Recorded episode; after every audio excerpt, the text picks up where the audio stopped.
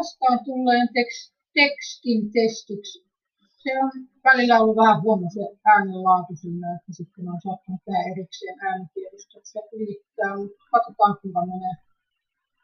Tämä on joku, että takana on päivämäärä 28. toukokuu 2015, että kuuden vuoden takaa.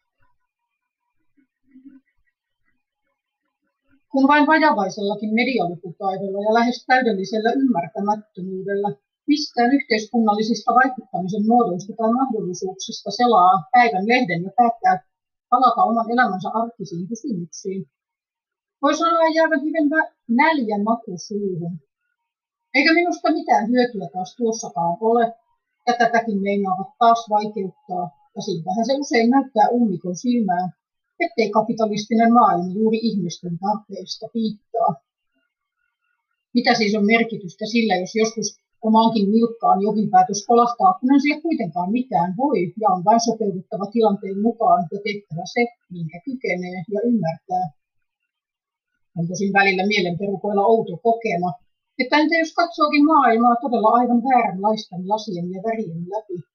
Entä jos sittenkin olisi keinoja ja väyliä, Meitä myöten kouluttamaton pitkäaikaistyötönkin voisi jalan jonnekin ovenhakuun siten saada, että omat kyvyt ja lahjat voisivat löytyä ja tulla esiin yhteiseksi hyödyksi.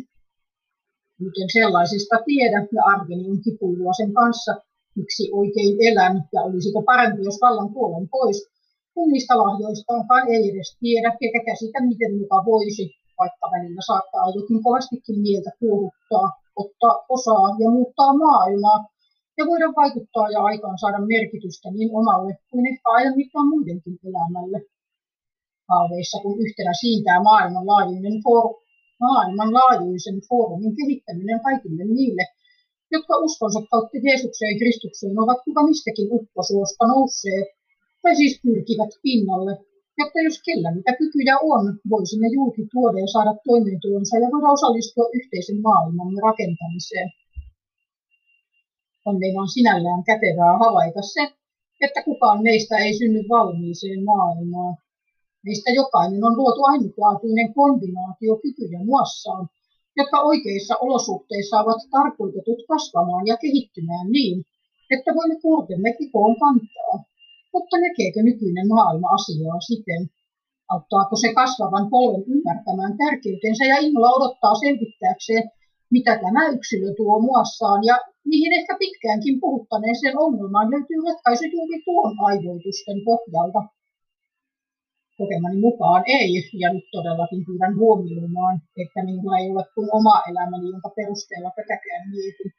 Juuri siksi nyt sitä, että ovatko vain omat silmäni sokeutuneet näkemästä, että kaikki kaipaamani mahdollisuudet todellisesti ovat olemassa ja tuki ja turva siihen, että sen oman potentiaalin ja tehtäväni kykenen tunnistamaan ja esiin tuomaan myös niin, että sen jokainen tunnustaa, kuten ajoittain kuvittelen, että elämässä kuuluisi jokaisen kohdalla olla. Ei olisi loppuun palamisia, ei työttömyyttä, ei sosiaalityön tarvetta. Byrokratia arjen suhteen nolla ja vanhuksetkin saisivat ikääntyä, vaivaantua ja kulkea kuolemaansa mielekkään elämän siivittämänä ja uusi polvi nousisi sukupolvi toisensa perään, kun tukkastaan fiilisuuden aina uuden ja paremman maailman, jonka edistyksen tielle ei kenenkään tulisi mieleenkään mennä kahlitsemaan itseään puihin tai katepillarin puskuriin. Miksi niin ei voisi sitten olla? Vai onko?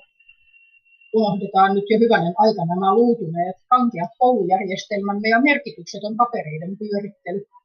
Käsi ylös. Kuka nauttii hommastaan? Otetaan yhteen tulokset ja katsotaan kaikessa rauhassa kuka, kenen, missä ja mitenkin.